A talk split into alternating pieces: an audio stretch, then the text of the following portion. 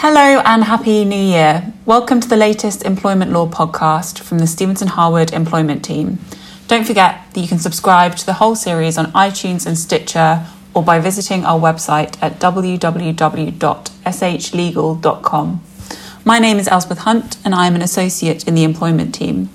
I'm joined by Kate Brearley, a partner in the Stephenson Harwood International Employment Group.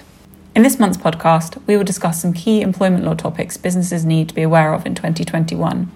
We will look at the impact of Brexit on employment law, the case of UQ and Marclean, which deals with the reference period for triggering collective consultation obligations, the government's consultation on post termination restrictive covenants, some key cases that we will be watching throughout the year, and changes to statutory pay rates.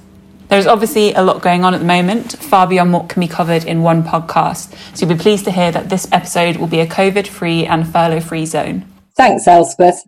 Brexit is one topic that looms large this year, and it would be remiss not to touch on it briefly.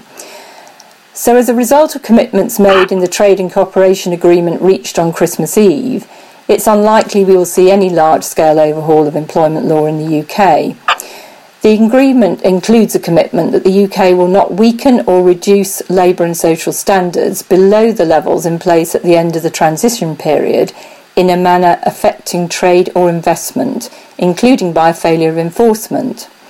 This applies to fundamental rights at work, health and safety standards, fair working conditions, employment standards, information and consultation rights, and restructuring of undertakings. So, what does this mean for employment rights that are derived from European case law and legislation? Now that we've left the European Union, all EU derived rights and legislation that were in effect before the 31st December 2020 have been carried over into domestic law, and this is being referred to as retained EU law. The Employment Tribunal and the Employment Appeal Tribunal will continue to be bound by retained EU law However, the Court of Appeal and Supreme Court can choose to depart from retained EU law if, and the wording is, it seems right to do so, and Parliament can also choose to legislate otherwise. Since we're discussing EU law, let's move on to our next topic, which is a key decision of the European Court of Justice. Throughout 2020, many employers have had to take the difficult decision to make redundancies as a result of the COVID 19 pandemic. Given the rising infection rates and recent lockdown, it seems likely that this trend will continue well into 2021.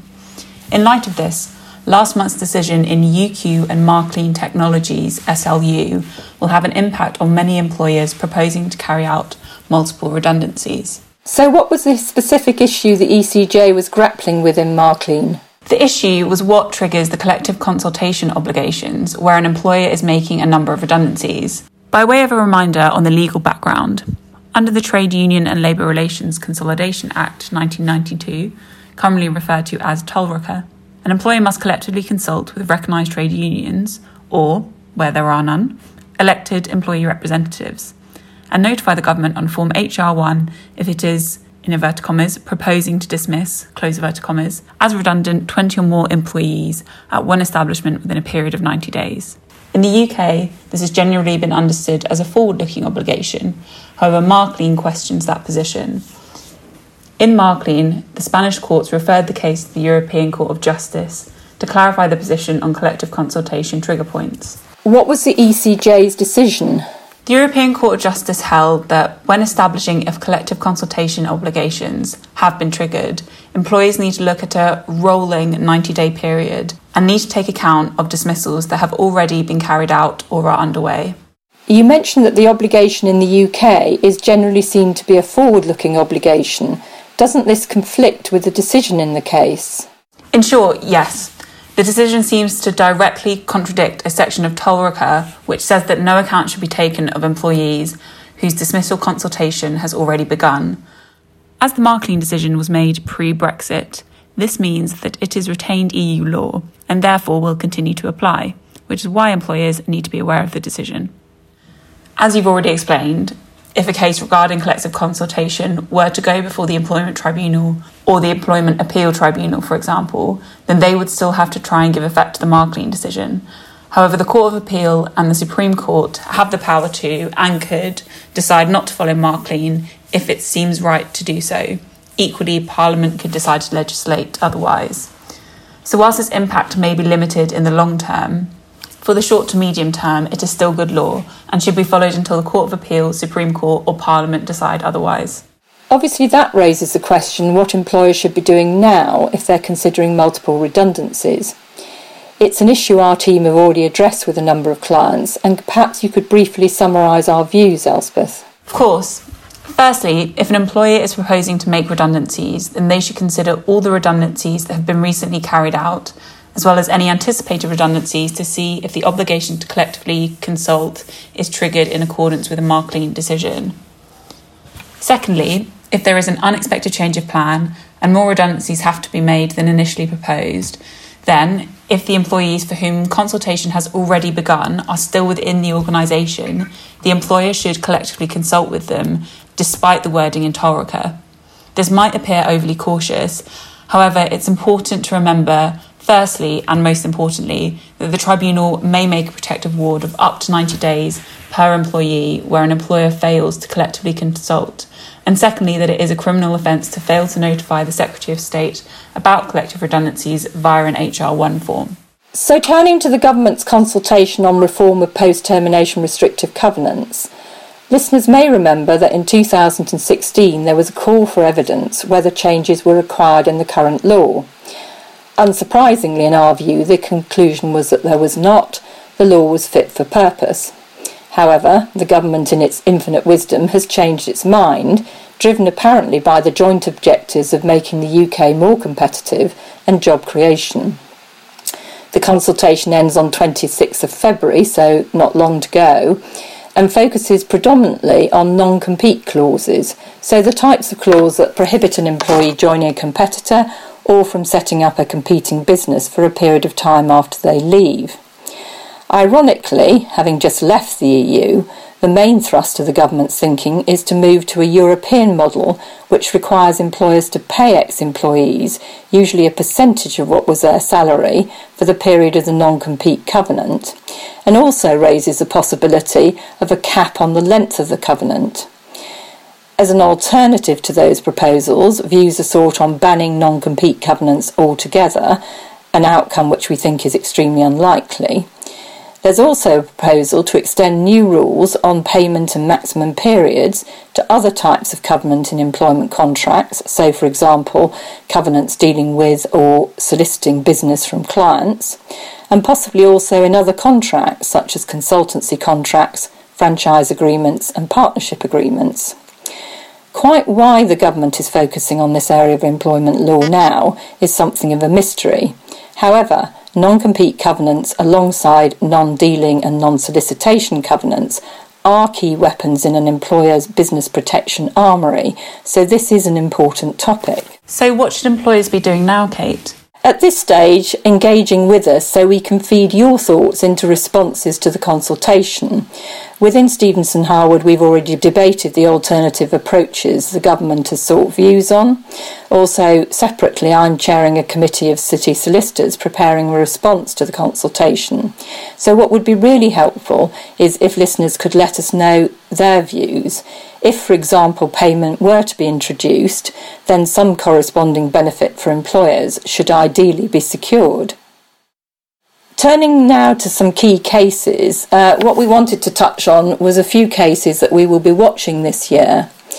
So, firstly, as many listeners are probably aware, Uber have appealed the Court of Appeal's decision that their drivers are workers for the purposes of the Employment Rights Act 1996, the National Minimum Wage Act 1998, and the Working Time Regulations.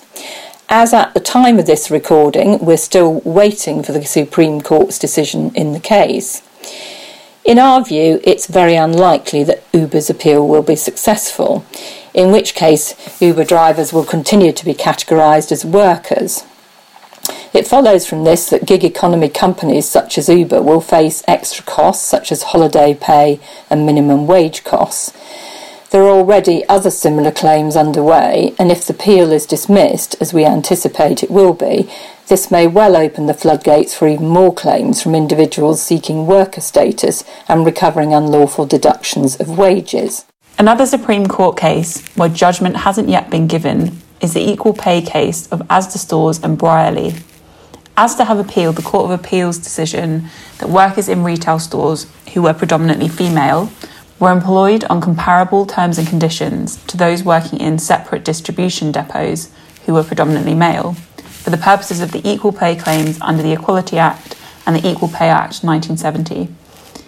Whilst the facts of this case are specific to ASDA, if ASDA are unsuccessful, then we expect that this will further increase scrutiny on the issue of equal pay, and employers should therefore consider taking action to address any equal pay issues that may have been raised through their gender pay gap reporting. Another area coming under scrutiny by the Supreme Court this year is the favourite topic of holiday pay. Two key cases are due to be heard in the Supreme Court in June 2021. The first is Flowers, an East of England Ambulance Trust, and the second, Chief Constable of the Police Service of Northern Ireland versus Agnew. In Flowers, the East of England Ambulance Trust are appealing the Court of Appeal's decision that voluntary overtime, which is, quotes, sufficiently regular and settled, close quotes, should be included in the calculation of holiday pay if the Supreme Court uphold the Court of Appeal's decision, then employers paying overtime will need to review their pay practices to ensure it captures the relevant voluntary overtime. Also, on holiday pay, as you already mentioned, in Agnew, the Northern Ireland Court of Appeal held the English case law, which says that a series of unlawful deductions is broken by a gap of three months or a lawful payment, was incorrect Whilst the Northern Ireland Court of Appeal's decision is not binding in England, Wales, or Scotland, the Supreme Court's decision will be binding. If the Supreme Court agrees with the Northern Ireland Court of Appeal, then workers will be able to recover underpayments going back up to two years, which would significantly increase the cost of historical holiday pay claims, as neither a three month gap nor a lawful payment of holiday pay would break the series of deductions. As usual, we will be monitoring the outcome of all these cases and will provide updates as the judgments are handed down. So, lastly, the government has published its changes to statutory pay rates. What changes can we expect to see, Elspeth? Well, the changes that we can expect to see are pretty modest, with increases of less than a pound. Firstly, the rate of statutory maternity pay, paternity pay, and adoption pay, which is currently at £151.20 a week, will rise to only £151.97 per week, or 90% of the employee's average weekly earnings, whichever is lower. Secondly, the pay for parental bereavement leave, which is available to parents of a child who died on or after the 6th of April 2020, will see the first increase since the leave was introduced last year. This pay will also increase to £151.97 per week. Finally, statutory sick pay is expected to increase from £95.85 to £96.35. All of these changes are expected to come into force in April 2021. That brings us to the end of this podcast. Do get in touch with us if you have any queries about the topics that we have discussed today or any other employment law query. In the meantime, thank you for joining us, and don't forget that you can listen to all of our podcasts on iTunes and Stitcher or by visiting our website at www.shlegal.com.